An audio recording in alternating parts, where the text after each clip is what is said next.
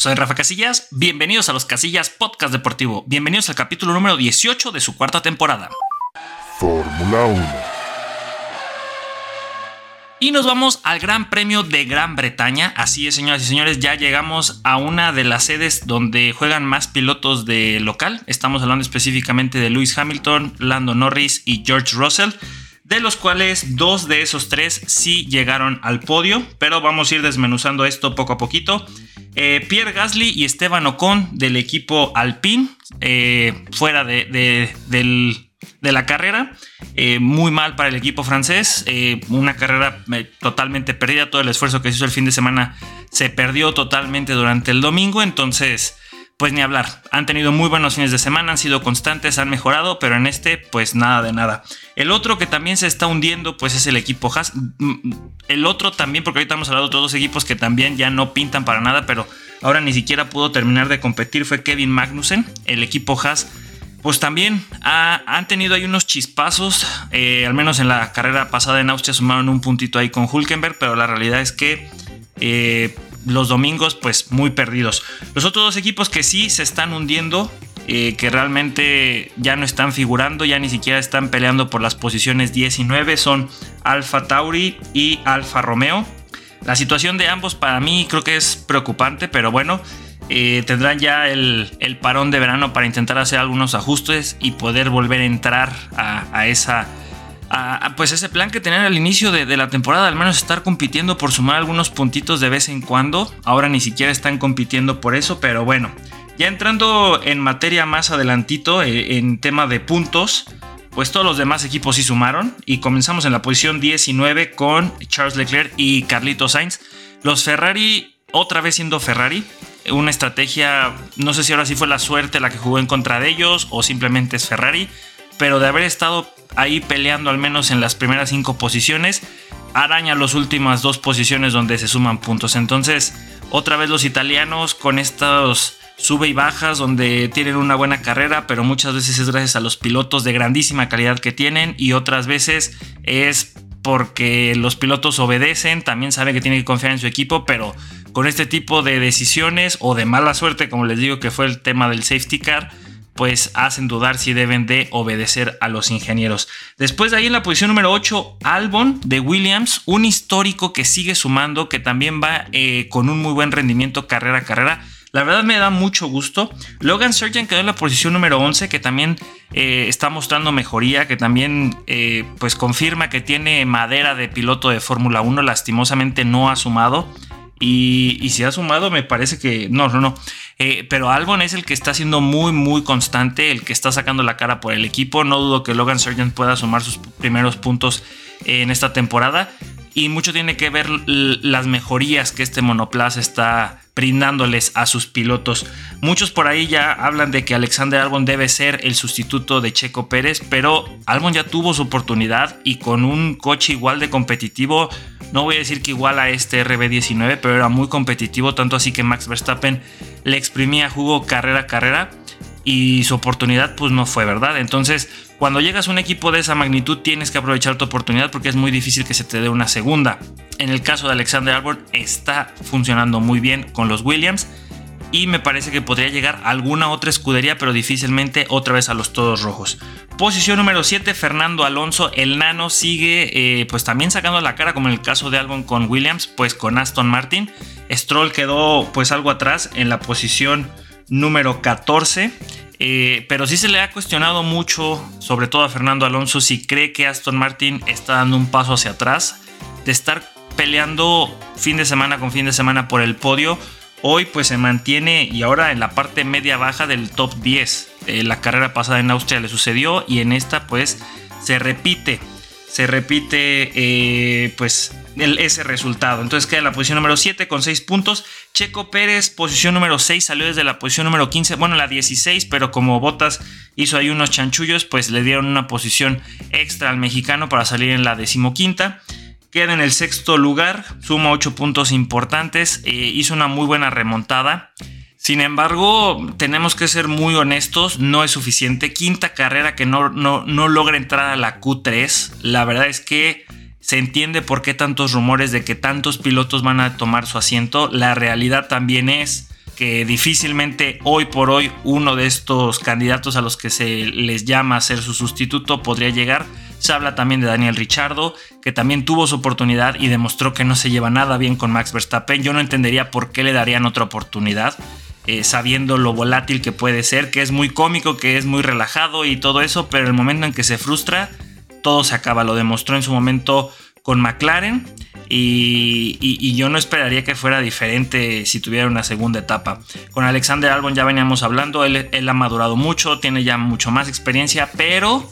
ya tuvo su oportunidad, no la supo aprovechar. Lo mismo pasa con Pierre Gasly. Seguramente ambos pilotos tienen ahora mucho más experiencia y podrían aguantar más la presión porque ya llevan varios años en, en la categoría.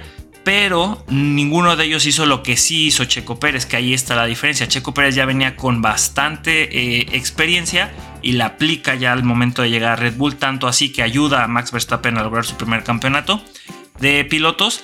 Y, y la temporada pasada pues no estuvo nada mal, peleó por el subcampeonato y hoy, aunque le ha ido mal en estas últimas, eh, mal entre comillas, porque también en Austria regresó al podio, pero mal por la clasificación, bien porque ha ido remontando, eh, pero ha sido bastante constante, tanto así que ahorita es el, el, está peleando el segundo lugar y no solo peleando, sino que está en la segunda posición y ahora sí quiere el subcampeonato y amarrarlo por sus recursos, porque Max Verstappen ya difícilmente le va a ayudar el está corriendo en otra liga. Entonces Checo Pérez tiene que ponerse las pilas. Entiendo por qué están hablando de que va a haber tantos sustitutos, porque yo pensaría quién sería un muy buen sustituto para llegar en lugar de Checo Pérez. Hoy por hoy quien tiene mejor nivel para poder llegar ahí, quitando a Fernando Alonso y a Lewis Hamilton, que serían los, los viejos lobos de mar, los campeones del mundo. Yo iría por Lando Norris, que ahorita vamos a hablar de él. El otro podría ser George Russell, pero George está con las Seatas de plata, entonces creo que es muy difícil que se vaya de ahí. Él sabe que su proyecto es con Toto y, y, y no creo que lo vayan a, a soltar tan fácil. Entonces el otro sería Lando Norris, pero también es el emblema de, de McLaren. Entonces el contrato que tiene el de Gran Bretaña pues es bastante bueno. Entonces creo que Checo Pérez sigue siendo la moneda o, o, o el personaje para escoger para que se mantenga ahí con Red Bull. Alguien que pueda sumar puntos para el Mundial de Pilotos, pelear por el subcampeonato y que ayude a que todos se olviden de Max Verstappen y que él haga su carrera. Así lo veo yo con el mexicano. Quinta posición, George Russell de Mercedes. Se quedó a un segundo y seis décimas Checo Pérez de poderlo alcanzar en su grandísima remontada que hizo. Oscar Piastri en la cuarta posición. Eh... Creo que fue el piloto más perjudicado, seguramente hubo otros, entre ellos Ferrari, pero digo perjudicado porque él estaba en el podio sin ningún problema, pero ahí viene la remontada y un poquito de suerte para el siete veces campeón del mundo Lewis Hamilton, que queda en la tercera posición, pero Oscar Piastri demostró que con las eh, actualizaciones que ya utilizó Norris en la carrera pasada en Austria, pues ahora en Gran Bretaña, que también se las colocaron a su monoplaza, vaya que tuvo un salto de calidad tremendo, tanto así que los McLaren quedaron dos tres en la clasificación, superando a Ferrari, Aston Martin y Mercedes. Lastimosamente, Oscar Piastri pues ahí fue el, el, el perjudicado, ¿verdad? Y el que se lleva a la tercera posición, Lewis Hamilton. Eh, algo tiene este circuito que, que al inglés le va muy muy bien, corre en casa, creo que es su, su podio número quince, entonces muy bien por Lewis. Eh, se le vio contento pero no tan eufórico, obviamente que es un piloto que le gusta ganar, que sabiendo eh, que puede ganar una carrera o, o tantos años de estar ganando y sumando eh, victorias, pues también ya no es tan cómodo solo decir hey, llegué al podio y esto es para lo que alcanzamos, ¿no? El equipo con el que fui seis veces campeón del mundo eh, en pilotos, ¿va? Porque de, de escudería fueron más, pues es a lo que aspiramos. Entonces creo que Lewis Hamilton por eso no estuvo tan, tan eufórico. Lo que sí fue Lando Norris, que poco a poco conforme iba pasando la premiación sí se, se dejó ir, tanto así su célebre celebración de dejar caer la champagne y que salga el chorro con todo. Y también ahí hubo un problema ahí, no que los europeos son tan correctos, pues se les olvidó darle el trofeo de campeón a, a Max Verstappen, tocaron la música de celebración y empezaron el baño de champagne, tanto así que quien le entregó pues también estuvo ahí bañada porque se les hizo un relajo al final, no porque haya sido una increíble fiesta y la euforia no hubiera podido parar, simplemente creo que se les fue ahí la logística. Entonces Lando Norris saca la cara eh, por los McLaren entrando al podio, porque de todos modos Oscar Piastri hizo un excelente, excelente fin de semana. Entre los dos de la naranja papaya suman treinta puntos, un salto de calidad tremendo para esta escudería y para estos muchachos. Y en primer lugar Max Verstappen se lleva quali, se lleva eh, la victoria, se lleva la vuelta rápida. Lo que sí es que Lando Norris lo madrugó eh, al inicio de la carrera y eso eh, pues, le evitó hacer otro gran chelem. Eh, lo que sí también Lando Norris se lleva el piloto del día, no tanto por la remontada, sino yo creo que porque todo lo que hizo el fin de semana y también porque los de Gran Bretaña debieron de haber votado por él a lo caramba.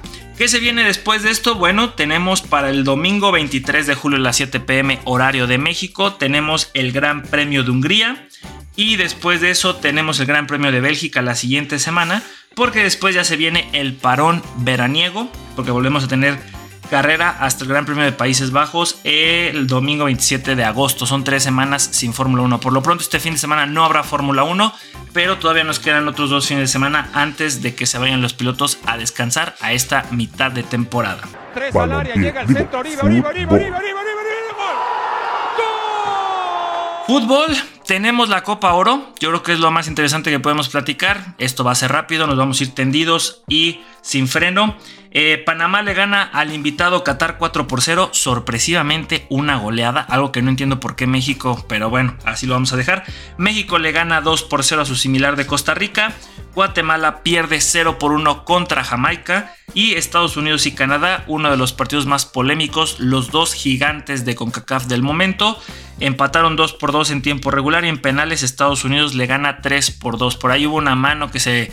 fue clarísima para, en contra de los Estados Unidos, pero al parecer hubo una falta antes de eso eh, que los canadienses hicieron, por eso no, no fue válida, pero las redes sociales explotaron y dijeron, pues si quieren que otra vez México-Estados Unidos llegue a la final, pues ya nada más hagan un partido y que esa sea la Copa Oro. Pero pues es que la lana, que la transmisión y que los estadios que se llenan a reventar de los latinos, pues ese es el negocio, papá, tampoco vamos a hacernos mensos, aquí la lana es lo que sobra. Béisbol. Nos pasamos a los deportes olímpicos, aunque esto todavía siga diciendo el intro que es puro béisbol. Y es que este lunes diez de julio tuvimos el Home, Do- Otra vez, tuvimos el Home Run Derby dos mil veintitrés, el derby de los cuadrangulares del Juego de las Estrellas. Aquí no es fin de semana, aquí es lunes y martes. Y eh, vamos a hablar rápidamente de cómo estuvieron los brackets. Bueno, en los cuartos de final eh, hubieron cuatro duelos. Luis Roberto junior le ganó a Rutschman veintiocho a veintisiete. En el segundo bracket tuvimos a Pete Alonso, el dos veces campeón de este Home eh, Derby, que estuvo pues pronosticado para que buscara hacer eh, su tercer su tercer victoria, pero fue eliminado en la primera ronda por Julio Rodríguez veintiuno a cuarenta y uno. Tremendo lo que hizo este señor Rodríguez. En todos lados siempre vas a encontrar un Rodríguez. En el tercer bracket, Mookie Betts, de mis queridos Dodgers de toda la vida, cayó estrepitosamente contra Vladimir Guerrero junior once por veintiséis. Y en el cuarto bracket, Adolis García cayó ante el México cubano Randy Arozarena diecisiete a veinticuatro. Las semifinales, eh, Luis Roberto junior cayó ante Arozarena veintidós a treinta y cinco. Y en el otro, eh, Julio Rodríguez, el que, el que echó cuarenta y uno home runs, perdió veinte a veintiuno contra Guerrero junior La final fue entre Arozarena y Vladimir Guerrero junior veintitrés a veinticinco. La final fue la única que pude ver y, para serles sinceros, nunca había visto un Home Run Derby. Eh, bastante desgastante, ¿eh? Y para jugadores que, que pues realmente son jugadas muy explosivas a la defensiva, si llega a existir algo, porque al ataque pues obviamente es el, el pitcher, es el lanzador, está el bateador y entre picheo y picheo pues son unos quince a veinte segundos en los que puedes respirar. Puede que ni siquiera hayas eh, abanicado, que, que haya sido bola, que ni siquiera hayas tenido que hacer un esfuerzo porque la bola estuvo demasiado lejos o el strike lo dejaste pasar. Pero aquí era uno tras otro, uno tras otro, lanzamiento, lanzamiento, bateo, bateo y home runs, home runs. Al final, Vladimir Guerrero junior durante la entrevista dijo: yo lo único que quería es que se acabara, porque él empezó bateando y después vino Randy Arozarena. Eh, la ronda final, creo que todas las anteriores eran tres minutos y tenías un tiempo fuera para poder detenerlo eh, a, al pitcher y el reloj cuando tú quisieras, para que pudieras descansar un poquito, tomar Gatorade, hidratarte, echarte un bañito de hielo en el cuello para, para, para el calor. Pero en la ronda final solo eran dos minutos, también con un tiempo fuera para ca- cada uno de los bateadores, y si bateabas más de cierta distancia te daban treinta segundos extras. Vladimir junior tuvo un minuto extra porque tuvo dos cuadrangulares que cumplieron con esa, esa distancia mínima, y Randy solamente tuvo treinta segundos. Y aún así eh, estuvo muy cerrado. Lo del México cubano estuvo muy muy cerca de lograrlo, pero de verdad es que terminó tronadísimo. De hecho, cuando Vladdy junior fue a, a abrazarlo, pues eh, en señal de respeto, eh, Arozarena no pudo ni siquiera aguantar de estar levantado, se tuvo que agachar y tomar aire porque se le fue, se le fue de verdad. Mucho el desgaste para estos atletas, aunque parece que solo es batear, batear, pues también es meterle poder y punch para poder sacar la pelota de, del campo, ¿no? Y, y lo que decía Vladimir Guerrero junior en la entrevista fue cuando ya Randy estaba bateando, me preguntaban mis primos que qué onda, que, que si estaba listo por si había un empate, y él decía que esto se acabe, o sea, o gano yo o que él gane, pero yo ya no quiero regresar a batear, estoy cansadísimo. Entonces sí es bastante pesado esta, este de cuadrangulares, tanto así que Mookie Betts solo conectó once, realmente lo invitaron porque ha tenido muy muy buena temporada y en cuanto a cuadrangulares ha sido importante.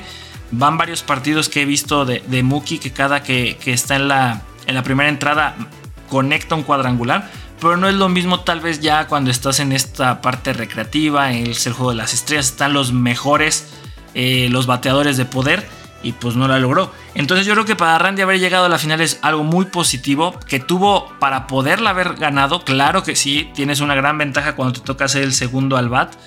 Eh, porque sabes cuál es la marca que tienes que alcanzar como mínimo. Pero no pudo. No pudo. Estuvo a nada de alcanzarlo. Son solamente una diferencia de dos para el empate. tres para haberla ganado. Pero estaba tronadísimo.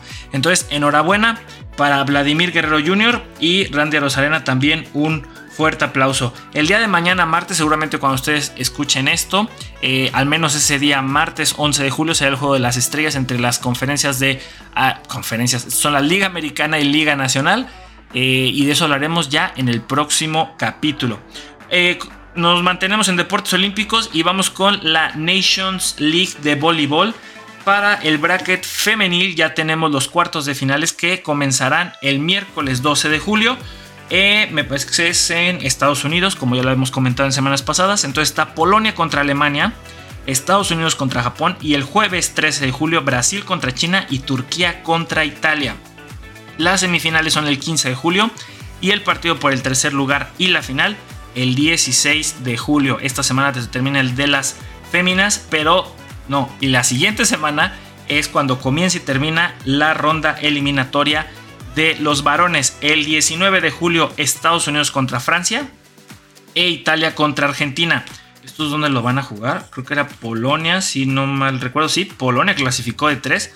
De todos modos, Polonia, aunque, aunque es sede, también clasificó. Y el veinte de julio Japón contra Eslovenia y Polonia contra Brasil. Partidazos, eh, partidazos. Las semifinales serán el veintidós de julio y la final y el partido por el tercer lugar el veintitrés de julio.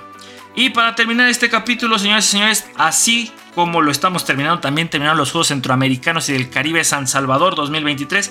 México arrasó, una actuación histórica, ciento cuarenta y cinco medallas de oro, ciento ocho de plata y cien de bronce, para un total de trescientos cincuenta y tres. En todos los rubros, México dominó, tanto en medallas de oro, de plata, de bronce y totales. Aquí no había forma de que le quitaran la primera posición. Ojalá pudiéramos sumar de esa manera en Juegos Olímpicos. Otra cosa sería. Sin embargo, qué gusto, qué gusto por, por los mexicanos, qué gusto por esta delegación. Una alegría para el deporte que la verdad se está yendo para abajo aquí en México. Lo estamos viendo con selección nacional, lo estamos viendo con deporte no profesional, lo estamos viendo con deporte universitario. Eh, en la semana hubo un anuncio por parte del Conde que la CONADE les había dicho que no iba a haber presupuesto para la Universidad Mundial. Más de trescientos atletas, circa alrededor de trescientos atletas universitarios que tenían su boleto para ir a este evento de la Universidad Mundial, no van a ir porque CONADE dice que no es prioridad. Ellos ya están centrados en París dos mil veinticuatro, eso es realmente lo que les interesa. Juegos Panamericanos, claro que sí, pero pues lo menos que se pueda gastar. Así que muchas gracias. Otro evento más que impactan estos... No voy a decir disculpen por la palabra, pero es la realidad, esta, esta gestión deportiva tan corrupta. Eh, pero bueno, eh, así son las cosas que estamos viendo, es la realidad en México. Entonces no se sorprendan de que cuando lleguen realmente los eventos importantes que com- donde competimos contra las potencias, no tengamos resultados buenos. Entonces, este es un, una bocanada de aire fresco para esta gestión deportiva que tiene mucho más que ver con... Eh, el esfuerzo que hacen los atletas que con la gestión deportiva que se está haciendo. Eh, se me hace difícil pensar que vamos a hablar de, de grandes logros eh, para los Juegos Olímpicos de París dos mil veinticuatro. Ese cuando ya llega a Estados Unidos, Francia, Gran Bretaña, Alemania, China. Lastimosamente Rusia pues está, está fuera. Eh, pero cuando llegan esas potencias, en muchas, muchas disciplinas los mexicanos desaparecen. Y no es que tengamos malos atletas, es que hay una muy mala gestión y planificación de los eventos que se necesitan alrededor de los atletas. Estamos hablando de eh, giras eh, por Europa, por Asia, en las Copas del Mundo, eh, en, en, en los seriales que existen en cada una de las diferentes disciplinas. Eh, los campamentos de altura, los campamentos similares a la región donde van a competir. Ese tipo de detalles que los otros países sí los hacen. Aquí uno está peleando porque les paguen las becas, les den los apoyos, les den las instalaciones, que no tenemos eh, los equipos de primer lugar. Ha pasado, y ahí estaba, eh, ah, se me fue su nombre, pero con la gimnasta que no tenía un gimnasio adecuado como el que tienen los países de primer mundo. Entonces hasta que va a competir, cuando realmente puede... Eh, pues toparse con los equipos que, que se necesitan para, para ese nivel al que, al que debemos de estar aspirando todos los atletas. Entonces ese hándicap que tenemos en contra pesa mucho cuando salimos de esta zona de confort. En Juegos Panamericanos seguramente esta cantidad de medallas no las vamos a ver, igual seremos competitivos porque no viene la potencia que es Estados Unidos, no viene con sus pesos pesados, mandan al equipo B, C. Eh, y entonces pues no, no los, no los encontramos hasta Juegos Olímpicos. Pero bueno, hay que aplaudir lo que hicieron los mexicanos. Grandes resultados, por ahí uno que otro eh, drama. Claro que sí, no podía faltar. Eh, me gustaría platicar algunos de ellos, pero por respeto a, a los atletas, pues creo que mejor me lo voy a evitar. Porque sé algunos dos, tres que pasaron que son de verdad vergüenzas, que si hubieran pasado en Juegos Olímpicos hubiera sido un escándalo mundial. Uh, pero bueno, y, y el ejemplo más claro, lo que pasó con pentatlón moderno. Si eso hubiera pasado en los Juegos Europeos o en los Juegos Centroamericanos, lo del golpe al caballo, creo que muy poca gente estaría hablando sobre eso. Pero eh, como ahorita pasaron precisamente en Juegos Centroamericanos, pues, pues esperemos que no se vayan a repetir cuando el escenario sea más grande. Gente, eh...